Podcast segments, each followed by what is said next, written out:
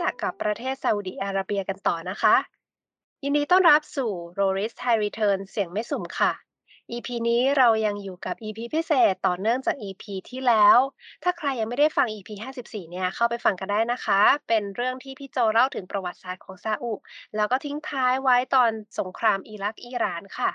แล้วก็มาต่อกันที่ EP นี้ซึ่งเข้มข้นกว่าเดิม ทั้งการช่วงชิงอำนาจ การ reform ประเทศนะคะ ความสัมพันธ์กับไทย ทั้งคดีสังหารทูตซาอุ คดีเพชรซาอุนะคะ แล้วก็ตอนนี้ก็กลับมาคืนดีกัน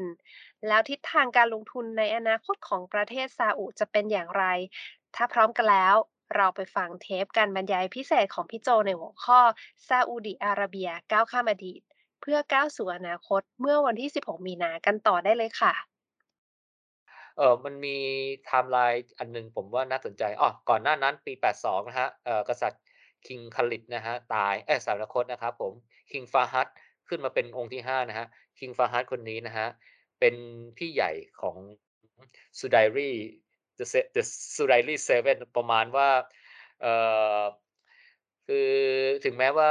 เออ อับดุลลาซิสอัลซาอุดเนี่ยจะมีเมียเยอะนะฮะแล้วก็ไม่ได้บอกว่าเมียคนไหนเป็นเมียดับ1อันดับ2นะฮะไม่เหมือนกับของของของทางเราใช่ไหมฮะจะมีพระภรรยาเจ้าอะไรเงี้ยฮะเป็นพระระดับพระละพระราชพระราชเทวีอะไรเงี้ยลำดับเป็นรองลงมาอะไรเงี้ยเพราะแล้วก็เป็นพระสนมอะไรเงี้ยไม่ไม่ของเขาเนี่ยเท่ากันหมดเอ ของเราเนี่ยพอพอมีลำดับพระภรรยาเจ้าที่ลำดับที่ที่ที่ไม่ไม่เหมือนกันเนี่ยนะเช่นถ้าถ้าเป็นพระโอรสพระธิดาเกิดจากลำดับสูงสุดก็จะมีขึ้นนำหน้าว่าเจ้าฟ้าอะไรอย่างเงี้ยนะฮะถ้าเป็นระดับรองลงมาก็อาจจะเป็นเจะอ่าเป็นพระองค์เจ้าเป็นอะไรเงี้ยครับผมแต่ ของซาอุดเนี่ยไม่ครับเขาเขาเท่ากันหมดนะฮะไม่มีใครใหญ่กว่าใครอะถึงแม้ว่า เมียคนนี้จะเป็นลูกของหัวหน้าเผ่าอันนั้นหัวหน้าเผ่าอันนี้อิทธิพลเยอะอะไรอย่างเงี้ยนะฮะก็ไม่ฮะ แต่ในทางปฏิบัติเนี่ยนะฮะมีเมียอยู่คนหนึ่งฮะ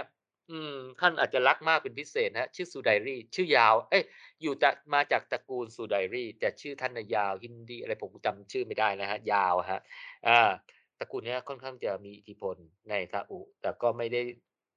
แต่ก็จงรักภักดีนะต้องจงรักภักดีไม่ได้นั่นนะเพียงแต่ว่าท่านมีลูกตั้ง7คนแน่เป็นลูกชาย คนนี้แหละครับเป็นพี่ชายคนโตนะฮะเขาเรียกเป็น Sudairi Seven นะครับ ซึ่งจะเป็นกลุ่มก้อนที่จะมามีอิทธิพลในการสืบราชบัลลังก์ในยุคหลังนะฮะแล้ว King Salman เนี่ยนะฮะก็เป็นน้องรองนะฮะสุดรองคนก่อนคนสุดท้ายของ Sudairi The Se- Seven เนี่ยนะครับผมคือ คือซูไดรี่ทั้ง7นะฮะเออครับผมคนนี้ก็คนพี่ชายคนโตขึ้นมาแล้ว เพราะฉะนั้นเนี่ยคงอยากจะสืบทอดแน่นอนนะครับเออแต่ก่อนหน้านั้นเนี่ยเออมันมีอันหนึ่งนะฮะมันมีเหตุการณ์หนึ่งน่าสนใจแล้วจะมาเกี่ยวกับไทยตอนหลังนะฮะเกิดคนอิหร่านเกิดเหตุการณ์ที่คนอิหร่านเนี่ยเออเหมือนกับไปประท้วงตอนที่ทำพิธีฮัจญ์เอ่อที่มักกะอะฮะเอ่ออาจจะประท้วงตามข่าวก็ บอกว่าไปประท้วงอเมริกาประท้วงตะวันตกอิสราเอลผมก็ไม่ค่อยจะแน่ใจว่าตอนนั้นเขาขัดแย้งอะไรกัน แล้วทำไมต้องไปประท้วงตอนไปทำพิธีฮัจญ์อะไรเงี้ยทำให้ทางการของซาอุดีเข้ามาควบคุมอาจจะมาปราบปรามอะไรเงี้ยฮะทำให้คนอิหร่านตายไป 200 คนเขาบอกเหตุการณ์ครั้งนี้เนี่ยทำให้ทางการอิหร่านเนี่ยไม่พอใจมากเออบางคนก็อาจจะแปลกใจเอ๊ะทำไมอิหร่านเป็นชีอะห์ไม่ถูกกับอ่าซุนนีที่เป็น เอ่อพิสูจน์ซุนนีนี่ซาอุอะไรอย่างเงี้ย เอ๊ะทำไมทำไมยังมีคนอิหร่านมาทำแสวงบุญได้คือในทางศาสนาเนี่ยเอ่อไม่ว่าจะมีอะไรเกิดขึ้นเนี่ยก็ต้องให้สิทธิ์ในการที่จะเอ่อเอ่อเหมือนกับแสวงบุญอะไรเงี้ย เพื่อนำไปสู่พระเจ้าอะไรเงี้ยเท่ากันอะไรเงี้ยถึงแม้ว่าจะมีความเชื่ออะไรที่ต่างกันเนี่ย เหมือนกับตอนที่เรามีเอ่อ เอ่อมีความสัมพันธ์ที่ไม่ค่อยดีกับทางซาอุใช่ไหมครับอคนไทยก็ยังไป แสวงบุญที่ที่มักกะได้นะครับแต่ว่าอาจจะจำหนักจำกัดโควตาลงเงี้ยเมื่อก่อนอาจจะไปได้เยอะอะไรเงี้ยพอมีเรื่องมีราวกันก็เลยเลยให้ไปได้นิดเดียวอะแต่ก็ยังให้ไปอยู่อะไรเงี้ย แต่ถ้าจะไปเที่ยวไปทำอะไรเงี้ยไม่ให้ไปเลยครับไม่ออกวีซ่าให้เงี้ยครับเเดี๋ยวผมจะกลับมาเล่าเหตุการณ์ครั้งนี้ว่าเอ๊ะดูแล้วก็ไม่น่าจะมีอะไรนี่ก็ขัดแย้งกันระหว่างประเทศแถวนู้นไม่เกี่ยวอะไรกับเรานะครับอามันจะมาเกี่ยวตรงนี้ครับเพราะว่าหลังจากนั้นเนี่ยนะครับเกิดคดีเพชรซาอุ เอ่อแล้วก็คดีอันหนึ่งคือคดีฆ่าทูตเอ่อซาอุคือ2คดีนี้เนี่ยถ้าเราฟังข่าวเผินๆเนี่ยเรานึกว่ามันเป็นเรื่องเดียวกัน คดีทูตซาอุเอ่ออาโมฮัมเหม็ดอารูไวรีอะไรอย่างเงี้ยนะครับเอ่อเอ่อกับคดีเพชรเกรียงไกรเตชะโมงอะไรอย่างเงี้ยนะครับเอ๊ะมันดูเหมือนเรื่องเดียวกันออแต่มันเป็นคนละเรื่องกันนะครับเดี๋ยวเราจะมาเก็บทีหลังนะครับ อยากให้รู้จักประเทศซาอุก่อนนะครับผมแต่เหตุการณ์ครั้งนี้เนี่ยทำให้ปีถัดมาเนี่ยซาอุลดความสัมพันธ์ไทยลงเลยนะฮะจากมีระดับเป็นเอกเอกอัครราชทูตนะฮะก็เหลือเป็นแค่ระดับอุปทูตซึ่งก็ถือว่าเป็นการตอบโต้หลังจากนั้นเนี่ยนะครับ1ปีหลังจากนั้นเนี่ยก็เกิดเหตุการณ์อิรักบุกคูเวต คืออิรักเนี่ยนะเพิ่งสงบศึกกับอิหร่านตังหมดครับ เพราะว่าโดนคูเวตทวงเงิน บอกว่าเนี่ยเงินที่กู้ไปจะไปรบกับอิหร่านมาเอาใช้เสียหน่อยสิอะไรอย่างเงี้ยเออซัดดัมตังก็ไม่มีเสร็จแล้วก็ไปดูว่าเอ๊ยจริงๆคูเวตเนี่ยแหมเออมันก็มาเคยยึดแหล่งน้ำมันอะไรตอนอังกฤษอะไรเนี่ยนะเออจริง ๆ อังกฤษเนี่ยนะมันขีดเส้นอะไรมันไม่ยุติธรรมอะไรเงี้ยใช่ไหมครับอมันต้องเป็นของอิรักสิแล้วเงินของคูเวตมันก็เป็นเงินของอิรักนู่นนี่นั่นก็เลย ไม่ยอมคืนเงินด้วย แล้วก็จัดการ บุกคูเวตเลยครับในปี 90 ทวงตังดีนัก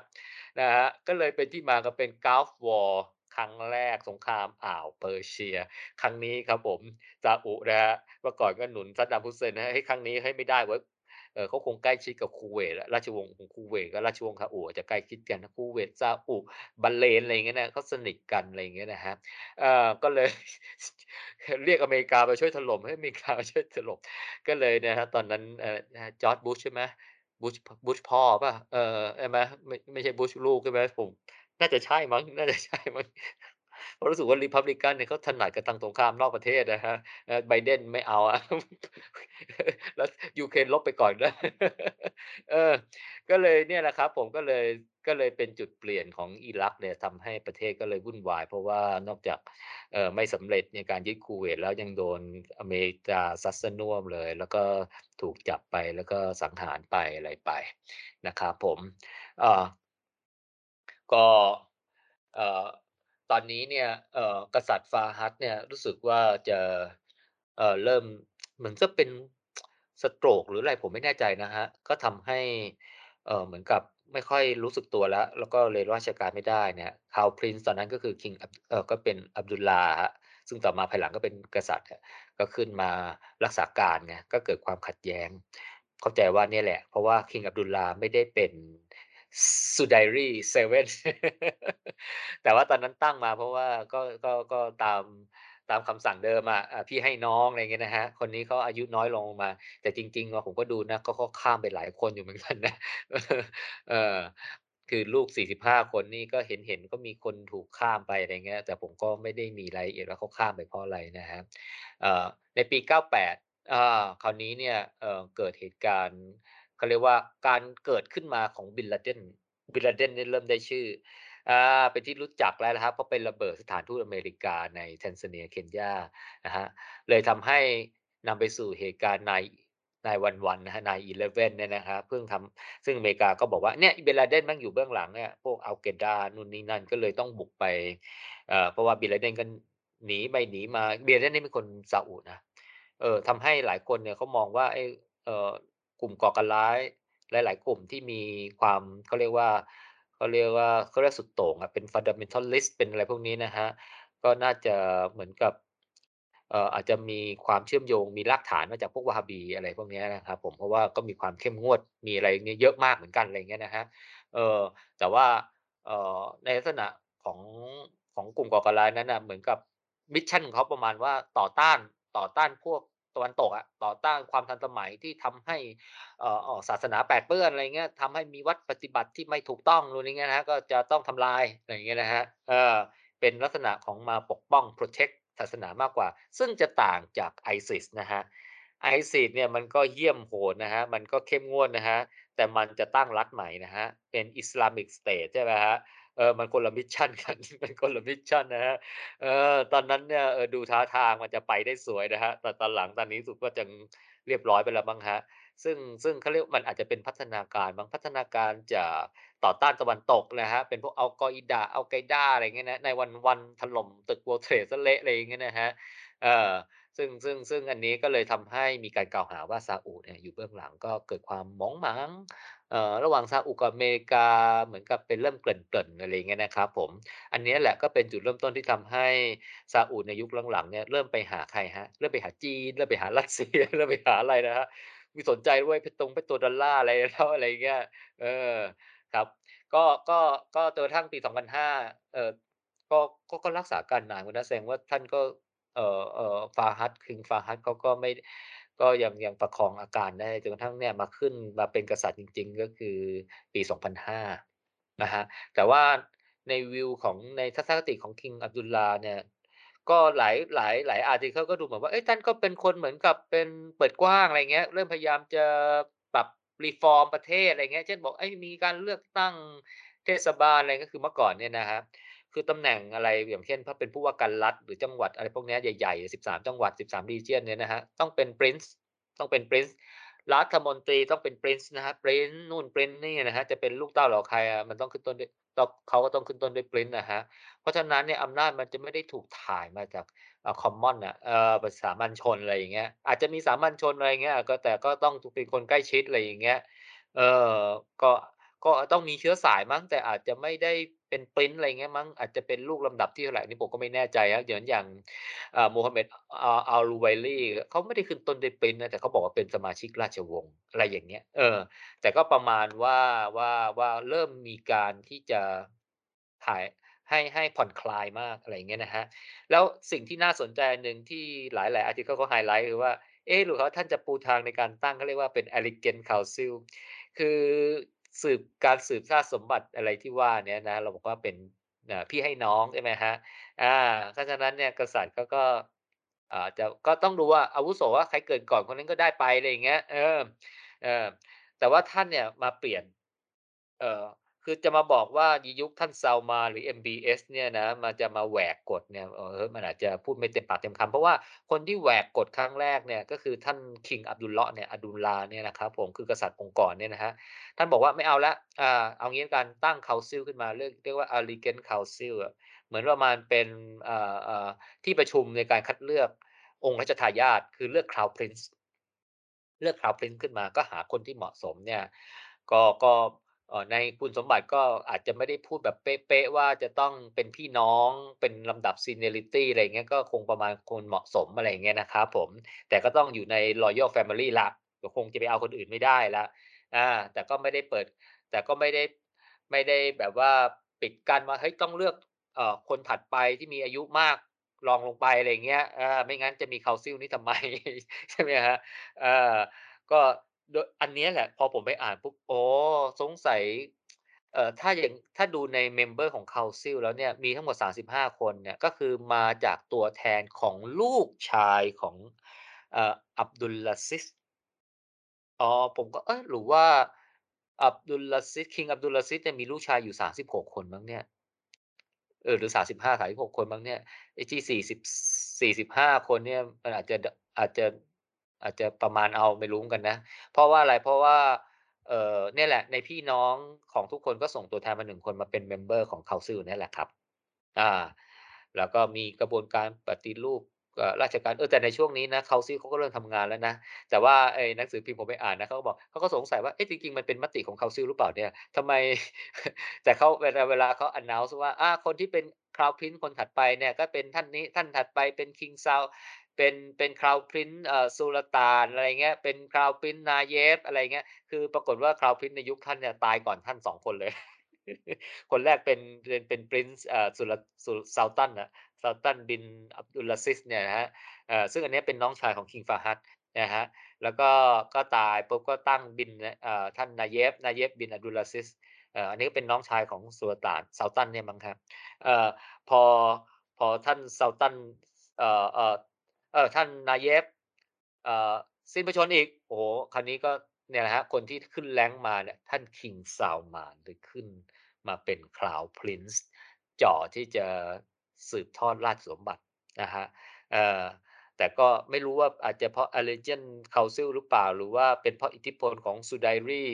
เอ่อเซเว่นหรือเปล่าผมก็ไม่รู้นะครับเออแต่ว่าอันนี้ถือว่าเป็นการปรับ วิธีการสืบราชสมบัติครั้งแรกให้ขึ้นอยู่กับ Council อันนี้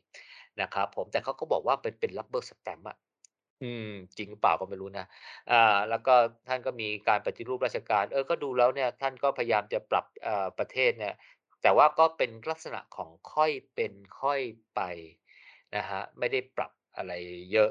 มากแบบนั่นนะครับในระหว่างนั้นนะเกิดอาหรับสปริงนะครับที่ตูนิเซียใช่ไหมครับจำได้ไหมคนขายผลไม้ชื่ออะไรไม่รู้อะที่มันไปประท้วงอะไรเผาตัวตายอะไรอย่างเงี้ยนะครับเลยทำให้เกิดกระแสพวกต่อต้านแล้วขับไล่ผู้นำที่เผด็จการที่ไม่ดูแลประชาชนแล้วจจากตูนิเซียไปอียิปต์ไปลิเบียไปอะไรพวกนี้ไหมครับเอ่อตเอ่อทางซาอุก็อาจจะโดนหางเลขนิดๆหน่อยๆไม่ไม่ได้เยอะมากนะครับเออก็ ก็ก็มีประท้วงที่ Jeddah อืมรัฐบาลก็เลยแบบอ่ออาก็อาจจะเหมือนกับพยายามคูดาวอะก็เลยออกแพ็กเกจอ่อเอ่อมีสวัสดิการประชาชนจริงๆเอ่อซาอุเขาก็มีสวัสดิการเยอะเหมือนกันนะเขาก็ออกแพ็กเกจเพิ่มอะไรเงี้ย เพื่อจะคูดาว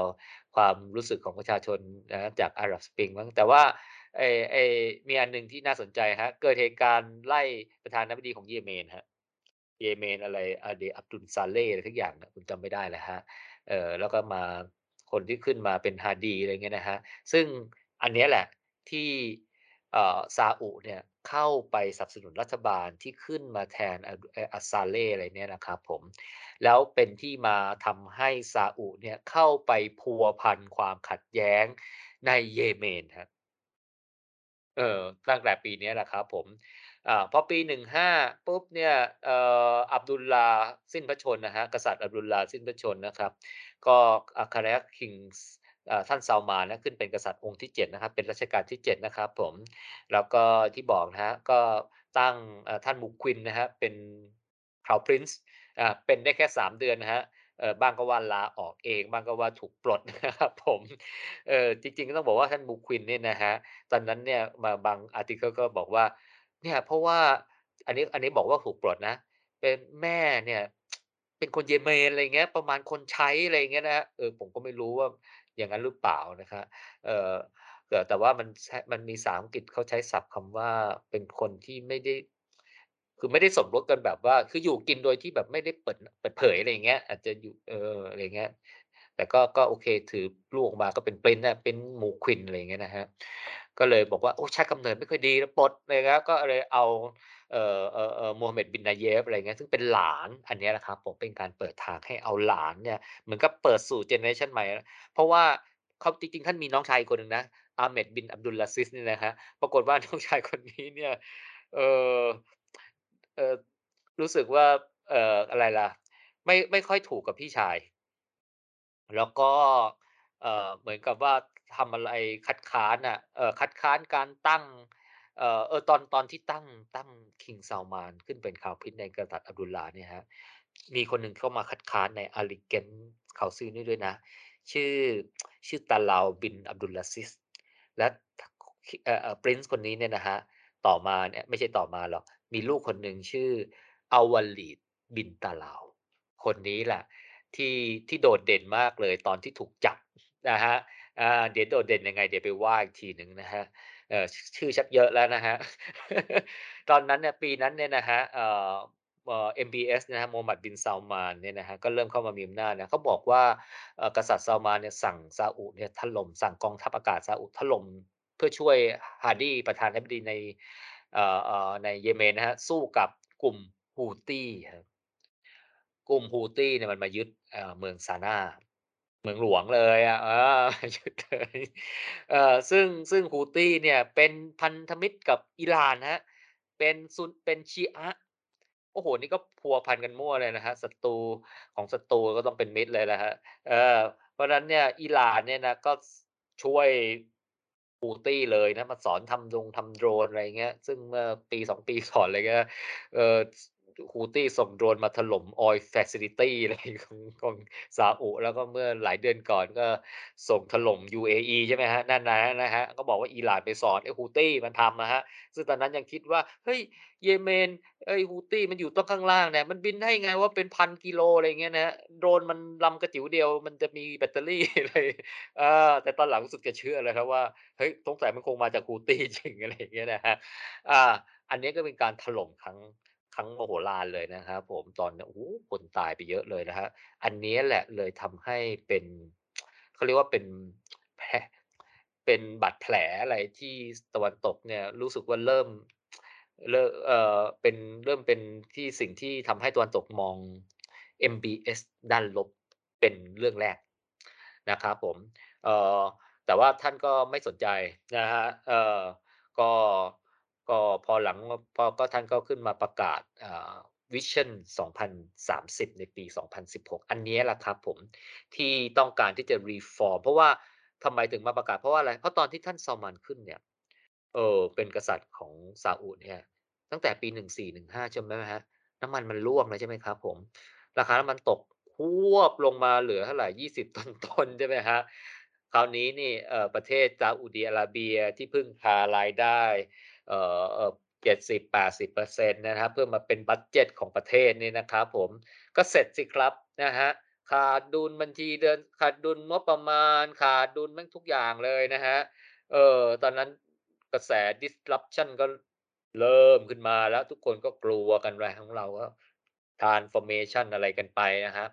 เอ่ออันนี้ก็เป็นที่มาที่เขาจะ transform ประเทศนะท่าน MBS ท่านเป็นคนรุ่นใหม่อายุ 30 กว่าๆสามตอนนั้นก็ยัง30ต้นๆ32-33เนี่ย ก็คิดว่าเฮ้ยมันคงไม่ได้แล้วนะเออแต่แปลกใจหนึ่งเขาก็คนเขาก็วิพากษ์วิจคนเขาก็วิเคราะห์กันนะครับบอกว่าเอ่อ Mohammed bin Salman เนี่ยเป็นเป็นลูกชาย คือจริงๆเขามีพี่ชายอยู่2คน พี่ชาย2คนโอ้ไปเรียนอเมริกาเรียนอังกฤษเรียนอะไรอย่างเงี้ยเรียนต่างประเทศนะ มีเนี่ยนะครับคนนี้ไม่ไปเรียนอยู่ที่ในประเทศนะในมหาลัยใน Riyadh เนี่ยนะเรียนกฎหมายด้วย เออ แต่เขาบอกว่าเออสงสัยคงจะใกล้ชิดพ่อไงเพราะว่าเรียนก็อยู่ที่ที่ซาอุใช่ไหม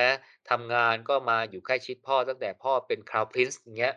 เออก็ช่วยพ่อทำงานก็เลยสนิทกัน ถึงแม้ว่าจะเป็นลูกของเมียคนที่3นะครับเออ แล้วก็พี่ชายอาจจะเป็นเมียคนที่1คนที่2องอะไรเงี้ยนะครับ กลับไม่สนิท เอ่อ เท่ากับเนี่ยคนนี้นะครับผม เอ่อ ก็เลยเนี่ยแหละครับ แทนที่จะตั้งลูกชายคนแรกเป็นนักบินอวกาศคนแรกของอาหรับด้วยนะ เออ ไม่ครับกระโดดข้ามมาคนนี้เลยนะครับมาตั้งคนนี้เป็น Crown Prince แทนเลย แสดงว่า โอ้ มีอิทธิพลทางความคิดกับกษัตริย์ เอ่อ เอ่อ เอ่อ Salman มากนะครับก็เลยจับ เอ่อ เอ่อ ก็นโยบายใหม่ขึ้นมานะครับคือจะมา reform ประเทศมามาทำประเทศให้ไม่พึ่งน้ำมัน ให้ให้หาการลงทุนอะไรที่ให้สร้างการเติบโตแบบ sustainable ให้กับอ่อซาอุดิอาระเบียนะครับผมก็เลยประกาศเป็น Vision 2030อะ2030 นะครับทำหลาย ๆ อย่างมากเลยนะเอ่อส่วนใหญ่ก็จะเป็น Mega พรเจกต์เอ่อสร้าง infrastructure สร้างงานสร้างอะไรพวกนี้นะครับแล้วก็เปิดรับ สิ่งใหม่ๆ จะเปลี่ยนจาก religion state มาเป็น secular state อะไรอย่างเงี้ยนะครับแต่ก็ไม่ได้เปลี่ยนแบบฉับพลันไงครับเพราะว่าอันนี้แหละเลยเป็นที่มาทำให้เกิดการผ่อนคลายในภายหลังนะครับผมผ่อนคลายทีละนิดทีละนิดทีละนิดนะครับผมเอ่อไม่ว่าจะเป็นเรื่องของให้ผู้หญิงขับรถได้อะไรได้ เออมันมีตั้งแต่อะไรนะเอ่อให้ให้นักเรียนหญิงนะ สามารถเรียนวิชาพละได้เอออันนี้เนี่ยมาก่อนเพื่อนเลย ผมก็อ่านเอออ๋อโอเคนะ คือเราก็ไม่รู้ว่าไอ้ความเข้มงวดหรือความที่เอ่อเอ่ออะไรที่ฝังรากอยู่ในสังคมเขามานานเนี่ยไอ้การที่อยู่อยู่เปิดโครมขึ้นมาเนี่ยนะครับมันจะมีคนไม่เห็นด้วยเยอะเนี่ยเนี่ย Faisal King Faisal โดนสังโดนโดนลอบสังหารไปเลยอย่างเงี้ยนะครับเออแต่ว่า เอ่อ MBS นี่ก็ใช่ว่าจะไม่เคยโดนนะ ก็มีข่าวว่าเคยโดนรอบสังหารอะไรอยู่เหมือนกันนะฮะเอ่อแต่ว่าก็จับได้ก่อนอะไรเงี้ยเออแต่มันมีเหตุการณ์หนึ่งที่น่าสนใจนะใกล้จบละเอ่อเหตุการณ์ในปี 2017 นะฮะ โอ้นนี้เป็นข่าวโด่งดังไปทั่วโลกมากเลยนะครับผม คือก่อนหน้านั้นประมาณ 2-3 เดือนเนี่ย มีการตั้งเขาเรียกว่าเป็น Anti Corruption Committee ครับประมาณปปชอะแต่ปปชอันนี้เนี่ยนะครับเอ่อไม่ได้สืบอย่างเดียวนะครับทำหน้าที่จับกลุ่มด้วยเออคือเป็นทั้งอะไรล่ะ เออเออเออคนกล่าวหา คนจับ คนลงโทษด้วยมั้งครับผมเข้าใจว่าอย่างงั้นนะครับอาพอตั้งขึ้นมาปุ๊บเนี่ยนะครับมีท่าน MBS เป็นประธานนะครับผมอ่า กลางดึกไม่รู้กลางดึกหรือว่าตอนไหนวันนั้นนะฮะวันที่4โนเวม ber นะครับผมเกิดการจับกลุ่มนะฮะสมาชิกราชวงศ์นะฮะอย่างน้อย 11 คนอ่าแล้วก็นักธุรกิจนะฮะรัฐมนตรีปริ้นซ์อะไรทั้งหลายอะไรอย่างเงี้ยนะฮะ รวมๆเลยนะเขาบอกว่าประมาณ 200 กว่าคนนะบางแหล่งก็บอก 300อะครับคือต้องบอกว่าตัวเลขมันอาจจะไม่นิ่ง เพราะว่าก็ไม่มีใครมานั่งนับอะไรเงี้ยนะเพราะเขาก็จับแล้วก็เอาไปขังอะไรเงี้ยนะครับโดยเฉพาะ 11ท่านเนี่ยนะครับผมแล้วก็เปิดชื่อมา 5 คนเนี่ยนะมีลูกชาย 2 คนเป็นลูกชายกษัตริย์องค์กรนะครับแล้วก็มีคนหนึ่งที่คนเขารู้จักดีนะครับ ผมก็คือ Awaleed bin Talal คนเมื่อกี้ที่ผมพูดถึงเนี่ยนะที่ที่ที่บอกว่าตาลาวเนี่ยเป็นพ่อนะเป็นน้องอะไรเงี้ยที่ถูกข้ามหัวมาเป็นไม่ยอมไม่ยอมให้เป็นตำแหน่ง Crown Prince อะข้ามมาเป็น King Salman เลยจริงๆเขาเขาจะขึ้นก่อนอะไรเงี้ย อันนี้ผมไม่แน่ใจว่าทำไมถูกข้ามไป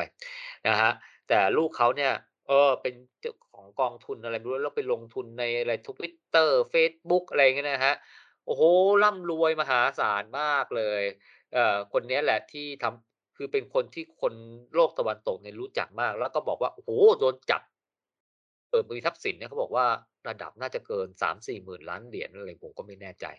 นะครับผมเออแต่ว่าใน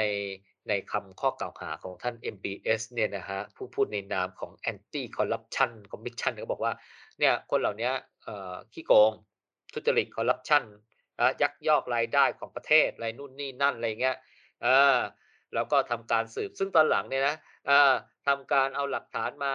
บอกว่าเปิดโอกาสให้มา defend นู่นนี่นั่นนะ ปรากฏว่าจริงๆก็95%ยอมรับผิด อีก1%เปอร์เซ็นต์เอ่อเอ่อไม่ยอมรับอะไรอย่างเงี้ยนะครับเอ่อแล้วเอออีก1%เปอร์เซ็นต์เนี่ยเคลียร์ได้เคลียร์ได้อาอาอันนี้บอกอีก4%ขอสู้ในศาลนะครับแต่เขาบอกว่าหลังจากนั้นแล้วปุ๊บเนี่ยนะเขาบอกว่า อ้ทั้งหมดทรัพย์สินที่เขาอายัดไว้มัน800,000ล้านเหรียญนะครับเออเขาก็เขาก็ยึดมาได้เอ่อประมาณแสนกว่าล้านเหรียญเอ่อเอ่อพวกตะวันตกเขียนบทความโจมตี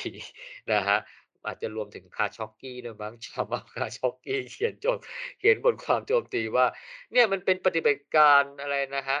เอ่อไถเงินมโหฬารอะไรเงี้ยเออจะเอาเงินไปเข้ากระเป๋าตัวเองอะไรเงี้ยก็มารีดไถ แล้วก็ส่วนหนึ่งเนี่ยก็คือจะตัดกำลัง potential rival คู่แข่งที่จะมาขึ้นแย่งบัลลังก์นะครับตัดเงินก่อนเพื่อนเลยนะครับแล้วก็ข่มขู่นะครับแล้วก็ปลดจากตำแหน่งทางราชการทางรัฐบาลเกลี้ยงเลยนะครับเหลือแต่คนจงรักภักดีอยู่นะครับก็บอกว่าอันนี้แหละน่าจะเป็นเอ่อเอ่อ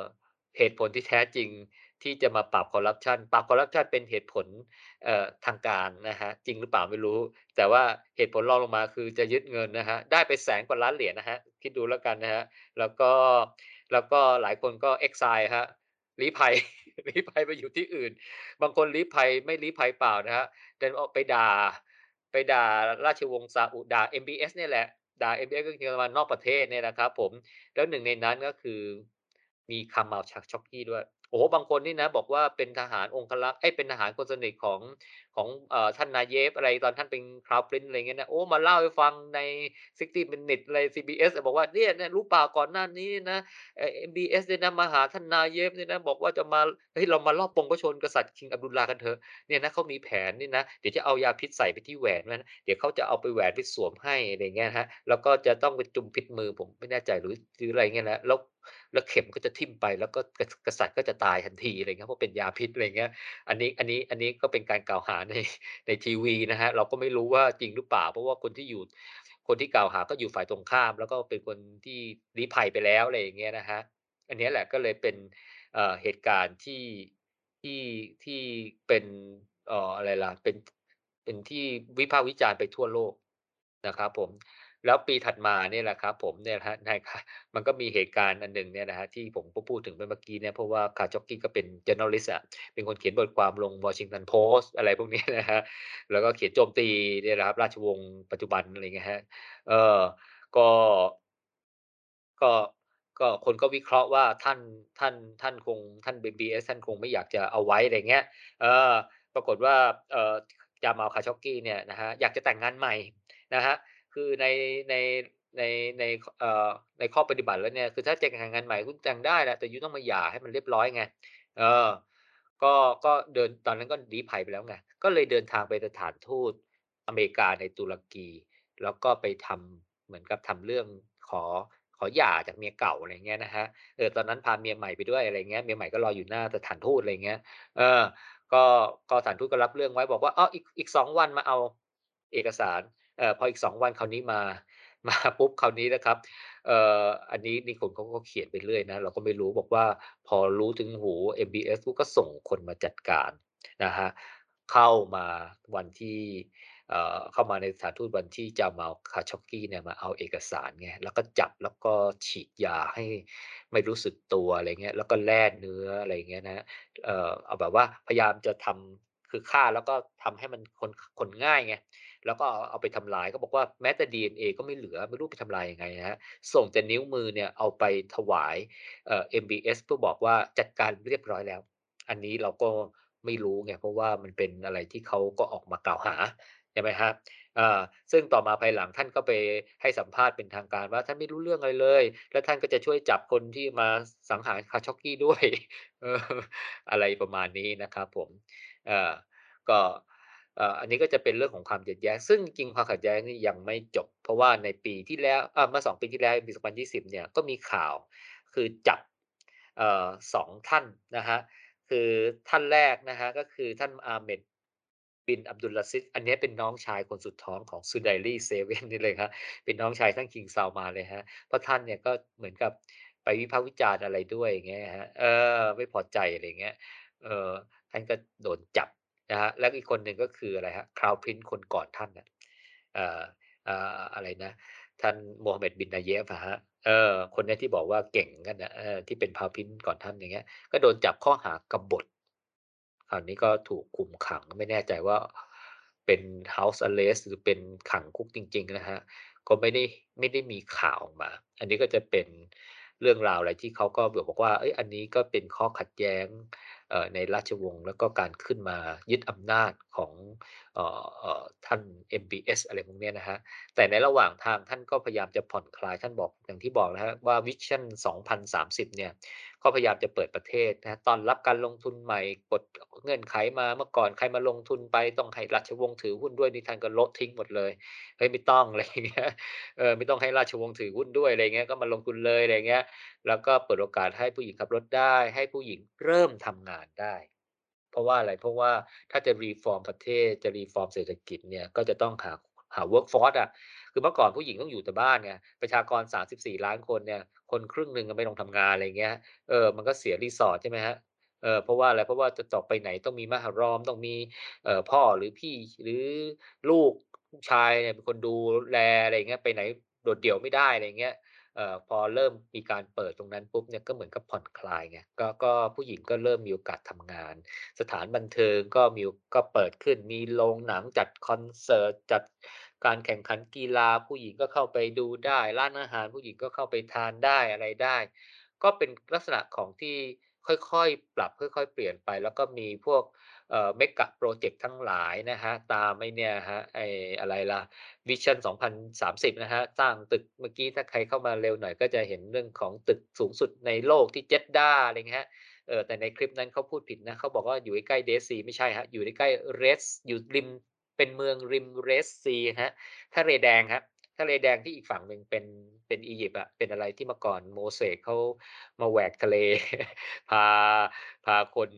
เอ่ออะไรล่ะ คนยิวกับคานาอานอะไรเงี้ยอยู่ตรงนั้นนะครับเออก็แล้วก็สร้างเมือง The Line นะครับเออผมก็ดูแล้วเมือง The Line นี่เป็นเมืองแบบเป็นเป็นเมืองตามแนวยาวอะครับ170กิโลเมตร เมือง170กิโลเมตรอะคิดดูแล้วกันนะครับแล้วก็เป็นเมืองที่จะไม่มีรถจะใช้ เป็น Zero Carbon Emission นะครับจะใช้รถไฟฟ้ามีระบบอะไรอย่างเงี้ยนะครับโอ้ดูดูแล้วน่าสนใจมากเลยนะครับลงทุน 500 billion นะครับผม 500 500,000ล้านเหรียญอ่านี่ก็จะเป็นส่วนหนึ่งของ mission แล้วก็ผมเข้าใจว่าถ้าเขาคิดจะเปิดประเทศ คิดจะดึงอุตสาหกรรม คิดดึงการลงทุนนู่นนี่นั่นเปิดรับ entertainment สารพัดอะไรเงี้ยปุ๊บเนี่ยนะครับ คนก็จะเข้ามาเยอะ ก็ต้องการแรงงานต้องการอะไร ต้องการซัปพลายต้องการอาหารต้องการอะไร เพราะฉะนั้นเนี่ยเออก็เป็นที่มาที่คิดว่าท่านก็เลยเออไอเรื่องอดีตเนี่ยนะครับก็ก็ให้มันแล้วไปอะก็ไม่ต้องไปรื้อฟื้นมันอะนะไอ้อย่างข้อของเราก็อะไรนะ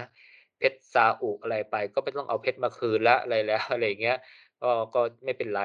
เออคดีเอ่อฆ่าทูตอะไรไปหาคน ร้ายไม่ได้ หาคนผิดไม่ได้ก็ช่างมันเรามาคุยว่าเราจะไปข้างหน้ากันอย่างไร ก็เลยเป็นที่มาที่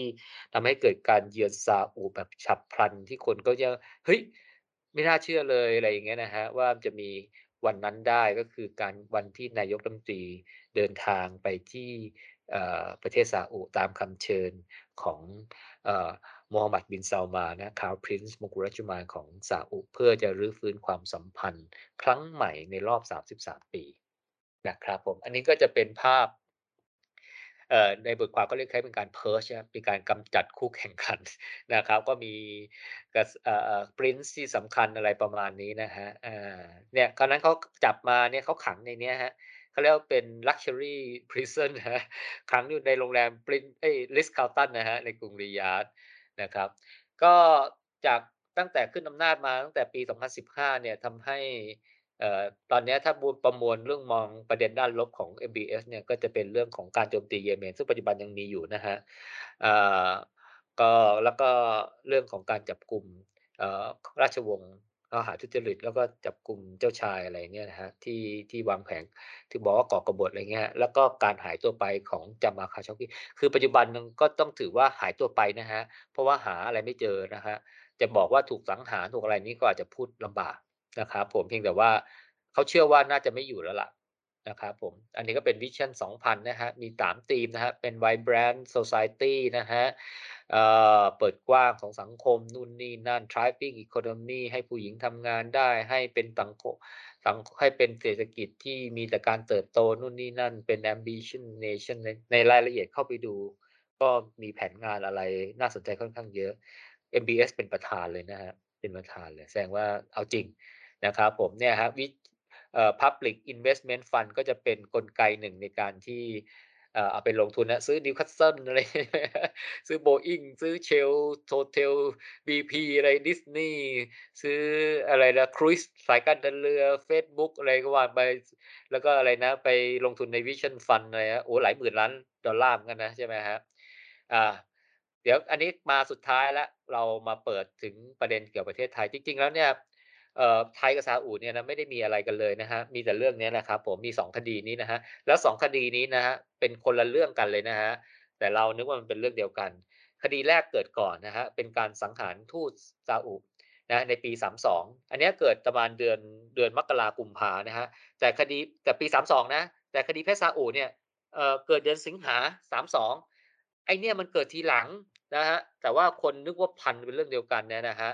เพราะแต่เพราะอะไรรู้เปล่าเพราะว่า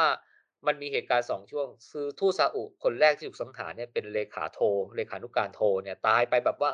เฮ้ยไม่รู้เลยว่าตายได้ยังไงอะรู้ว่าตายด้วยปืน 6.35 ผมก็ไม่รู้ว่ารูปร่างหน้าตาเป็นยังไงเขาบอกว่าปืนขนาดนี้เนี่ยขนาดเล็กเนี่ยไม่มีใช้ในเมืองไทย มันต้องมาจากต่างประเทศแน่นอน มันอาจจะเสียงไม่ค่อยดังหรือเปล่าไม่รู้ไม่รู้กันนะครับเออแต่จับปืนไคโดไม่ได้ตำรวจไทยนี่นะครับก็ก็ก็ไม่สามารถที่จะหาหาร่องรอยว่าจะสืบ ไปนั่นได้นะครับผมนะครับแต่พอเกิดคดีเพชรซาอุใน 6-7 เดือนถัดมาเนี่ยนะครับคราวนี้ก็เป็นเรื่องใหญ่นะครับเอ่อก็ไปตามโอ๊ยหลังจากนั้นไม่กี่เดือนก็จับตัวเกรียงไกรเตชะมงจับได้นะครับแต่แต่ว่าจับได้แต่ว่าเพชรมันไปแล้วอะเออเกรียงไกรก็ถูกพิพากษาจำคงจำคุกไปอะไรไปตอนนั้นมันเขาก็ ลุ้นลุ้นอยู่เหมือนกันจะโดนส่งซาอุหรือเปล่า เพราะว่าเตรียมบอกลาตายแล้ว ถ้าไปซาอุตายแน่นอนนะครับเพราะว่าชาริอะห์ลอใช่ไหมครับตาต่อตาฟันต่อฟันเนี่ยไม่มีทางรอดแน่นอนนะครับเออแต่ว่าหลังจากนั้นเนี่ยเออถัดมาอีก1ปีเนี่ยเกิดเหตุการณ์ทูตของซาอุเนี่ยถูกสังหารได้อีก3คน เออ แล้วลักษณะการตายเนี่ยด้วยอาวุธปืนแล้วก็ซีนในแบบว่าแบบว่า เอ่อเหตุการณ์เนี่ยมันคล้าย ๆ กันเลยอะกับไอ้เลขาโทอะคนนั้นที่ถูกสังหารอะครับใช้ปืนขนาดเดียวกันนู่นนี่นั่นอะไรเงี้ยนะครับเออตำรวจไทยก็งงนะครับแต่แต่ก็พยายามจะหาข้อมูล เอ๊คือประเทศไทยตอนช่วงนั้นเนี่ยนะครับมันมีเรื่องที่เกี่ยวกับซาอุเนี่ยจะเป็นเรื่องของการส่งแรงงานไปทำงานซาอุนะครับโอ้โฮตอนนั้นเนี่ยนะครับขนาดผมอยู่ต่างจังหวัดอยุธยานะยังมีเพื่อนบ้านแถวบ้านยังมีคนไปทำงานซาอุกันหลายคนเลยอะ โอ้โฮ แบบต้องถือว่าเป็นอะไรที่ทุกคนใฝ่ฝันมากเลยอะ เพราะว่าทุกคนเชื่อว่าการไปทำงานซาอุเนี่ย มันเป็นการสร้างโอกาสในการยกระดับฐานะตนเอง ทำไม่กี่ปีก็จะมีเงินกลับมาบ้าน อะไรอย่างเงี้ยนะครับ เออ ก็เลยแผ่กันไปเยอะไง ก็เลยมีกระบวนการ ก็เรียกว่าส่งแรงงานไปซาอุนะครับ ก็มีทั้งคนไทย ทั้งคนซาอุ อะไรอย่างเงี้ยนะครับ อาจจะมีผลประโยชน์จำนวนมหาศาล เพราะส่งคนไปทำงานเนี่ย ระดับเป็นแสนคนน่ะ 300,000 อะไรคน อะไรเยอะอะเพราะฉะนั้นเนี่ยค่าหัวอะไรไปมันก็จะเยอะมากอะเขาก็ตำรวจเนี่ยก็ก็ไม่รู้ไม่รู้ว่าอะไร เพราะว่าตอนนั้นอาจจะอินเทอร์เน็ตไม่ค่อยรู้มั้งไม่รู้ว่าเรื่องราวข้างนอกมันมีอะไรเกิดขึ้นเงี้ยก็มองหาดูในเมืองไทยอะหาไปหามาเฮ้ยสงสัยมันอาจจะเกี่ยวกับเรื่องของคดีส่งเอ๊ยเกี่ยวกับเรื่องผลประโยชน์การส่งแรงงานในไปซาอุมั้งอะไรเงี้ยนะเออก็ก็เลยไปดูๆอ้าวเฮ้ยตรงแถวนี้เนี่ย มันมีนักธุรกิจซาอุคนหนึ่งชื่อ Mohammed Al-Ruwaili เออเขาเป็นในหน้าส่งแรงงานด้วยเว้ยเออ ก็คิดว่าสงสัยมันต้องเกี่ยวพันแน่เลย เพราะไอ้นี่มันคนซาอุเนี่ยนะ เออ มันก็เป็นทูตเนี่ยเราว่ามันต้องไอ้นี่แหละก็เลยไปจับมา ไปจับมาแล้วก็มาเค้น เออก็อาจจะเป็นวิธีการของตำรวจไทยมั้ง เออ ชอบซ้อมทรมานผมผมไม่รู้กันนะครับอันนี้ที่ผมผมไม่ได้ไปกล่าวหานะ ผมเล่าตามข่าว อ่า ตามข่าวนะผมก็ เออก็ไปดูมาเนี่ยนะครับเออไปย้อนอ่านมา ก็บอกว่า โอ้ซ้อมทรมานแบบไหนวะครับ ก็ใช้ไฟใช้ใช้ไฟหรือใช้เทียนไม่รู้อะไปรนไอ้ตรงเนี่ยนะข้างล่างของผู้ชาย โอ้โฮไอ้หนังสือพิมพ์มันเขียนไปขนาดนั้นเลย บอกว่า เออ แต่ว่ามันเขาคงไม่ได้เกี่ยวพันกันกับอ้เนี่ยเนี่ยก็เลยไม่มีข้อเท็จจริงอะไรหลุดออกมาที่เกี่ยวกับคดีไงก็อาจจะอาจจะพลั้งมือไปไง ปรากฏว่า เอ่อ Al-Ruwaili เนี่ยอาจจะทนไม่ไหวก็เลยตาย ก็เลยตายก็เลยมีการอำพรางอำพรางว่า เออไม่รู้ว่าใครฆ่าตายไม่รู้ว่ารู้สึกว่าเหมือนจะไปพบศพอยู่ในไร่มันแถวชลบุรีเนี่ยนั่งยางโดนเผาอะไรประมาณเนี้ยนะเออเออก็เลยก็เลยเหมือนกับว่าหาคนไม่ได้อะไม่รู้อะเออ แต่ตอนหลังเนี่ยสืบไปสืบมาเนี่ยนะครับก็เลยรู้ว่ามันมีตำรวจเนี่ยเข้าไปเกี่ยวข้องนะครับก็เลยฟ้องเป็นคดีอะไรอย่างเงี้ยนะครับเออ แล้วแล้วอันเนี้ยมันก็เป็นคดีคืบยืดยาวขึ้นมา คือตำรวจที่เกี่ยวข้องเนี่ยคือผมก็ไม่ค่อยแน่ใจนะครับแต่ว่าว่าว่ายังไง แต่ว่าคนที่เข้าไปมีส่วนร่วมด้วยที่เขาโดนฟ้องในในใน20ปีถัดมาเนี่ยที่ที่ปี50กว่าอะไรที่มีตามตามไอ้ตัวคลิปเมื่อกี้ที่ผมเปิดให้ดูเนี่ยเออก็ก็เป็นตำรวจนายตำรวจใหญ่แล้วล่ะเออซึ่งต่อมาภายหลังเนี่ยถูกยกฟ้องไง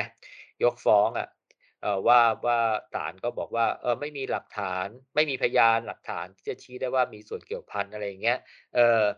เออแต่ตอนที่ DSI ไปฟ้องว่าตำนายตำรวจท่านเนี้ยเอ่อน่าจะเป็นคนบงการเนี่ย เพราะว่าเขามีหลักฐานเป็นแหวนพระจันทร์เสี้ยว ซึ่งเป็นสมบัติของตระกูล Al-Ruwaili เนี่ยแหละ เออ แล้วก็ไอคนที่เอามาให้เนี่ย ก็พูดเลยว่าเขาเป็นหนึ่งในเนี่ยแหละเออที่รู้เห็นเหตุการณ์ นะครับชื่อเป็นตำรวจชื่ออะไรผมจำไม่ได้แล้วเออแต่ปรากฏไงรู้เปล่าแต่พอ DSI ไปฟ้องศาลเนี่ยนะแล้วก็เอานายตำรวจใหญ่คนนี้เข้ามาเกี่ยวพันเนี่ย แต่ตอนไปขึ้นศาลเนี่ย ปรากฏว่าพยานคนนี้เนี่ย ไม่รู้หายไปไหน เออ ไม่ไปขึ้นศาลไงคราวนี้บอกเราบอกว่ามันมีแต่แหวนแต่ไม่มีคนมาให้การไงเออศาลก็เลยยกฟ้องนายตำรวจคนนี้ อืมแล้วเขาบอกว่าก็เลยมีคำพิพากษาว่า เออไม่มี หลักฐานพยานที่ที่สามารถพิสูจน์ได้ว่าเออมีความผิดอะไรเงี้ย เออ แต่จริงๆแล้วเนี่ยข้อเท็จจริงคือว่าเออเหมือนกับว่าเอ๊ะพยานคนเนี้ย ไม่รู้มันไปไหนหายไปไหน ไม่มา ไม่มาได้ข่าวว่านายตำรวจท่านนี้เขาก็ยังจะฟ้อง อธิบดี อดีตอธิบดี DSI กลับข้อข้อหาแจ้งความเท็จนะอืม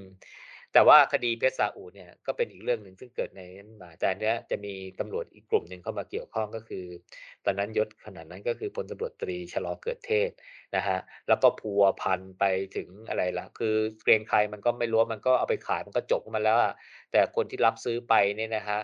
ก็ไม่รู้ว่าไปขายต่อที่ไหนอะแต่แต่ที่เขาอยากได้คืนเนี่ยก็คือบรูดิมอน Blue Diamond Blue Diamond ที่เป็นเนี่ยเนี่ยเม็ดกลมๆเม็ดรีๆอยู่หน้าอยู่ข้างๆ หน้าเกรียงไกรเนี่ยแหละครับแต่เขาบอกว่าเอาเข้าจริงเนี่ยในข่าวในข่าวเก่าๆเนี่ยบอกว่าเฮ้ย Blue Diamond เนี่ยมันไม่ใครเคยเห็นนะ แล้วมันไม่มีรูปด้วย มันไม่มีรูปด้วย เพราะฉะนั้นต้องบอกตอนนั้นตำรวจไทยก็งงไงเอ๊ะตกลง Blue Diamond มันหน้าตายังไงวะเออมันไม่รู้ไงเพราะว่าอะไรเพราะไม่รมันมันไม่มีรูปแต่ว่าอุปทูตซาอุบอกมันมีมันมันมีจริง ไม่งั้นมันจะมาตัดความสัมพันธ์ทำไมให้มัน เรื่องราวใหญ่โตอะไรเงี้ย มันต้องไปหามาอะไรเงี้ย Blue Diamond มันต้องมาอะไรเงี้ยนะครับแล้วก็มีข่าวลือว่าไปอยู่กับใครมั่งอะไรก็ไม่รู้นะครับเอออันแต่ว่าอันนี้แหละ ก็ไม่รู้ว่ามันมีจริงหรือเปล่าเนี่ยนะมันก็เลยกลายทำให้มีการตามต่อ ก็ก็โยงไปถึงเอ่อเอ่อเอ่อเอ่อนายพ่อค้าเพชรชื่ออะไรสันติศรีธนขันอะไรเงี้ยนะครับที่ตำรวจก็พยายามไปรีดข้อมูลอะไรเงี้ยมันก็ไม่บอกไง มันบอกไม่รู้ๆขายไปแล้วอะไรเงี้ยครับเออ ตำรวจก็เลยไปจับลูกเมียเขาอะไปไปไปกักขังเพื่อจะมาต่อรองอะไรเงี้ยเออแล้วพอพอคิดว่าเฮ้ยมันไม่รู้จริงๆไรเงี้ยแต่ว่าจะปล่อยลูกเมียเขาก็เพราะว่ามันเห็นหน้าแล้วว่าเป็นใครอย่างเงี้ยเดี๋ยวมันจะมาเล่นงานก็เลยจัดการฆ่าทิ้งไปเลยอำพางว่าเป็น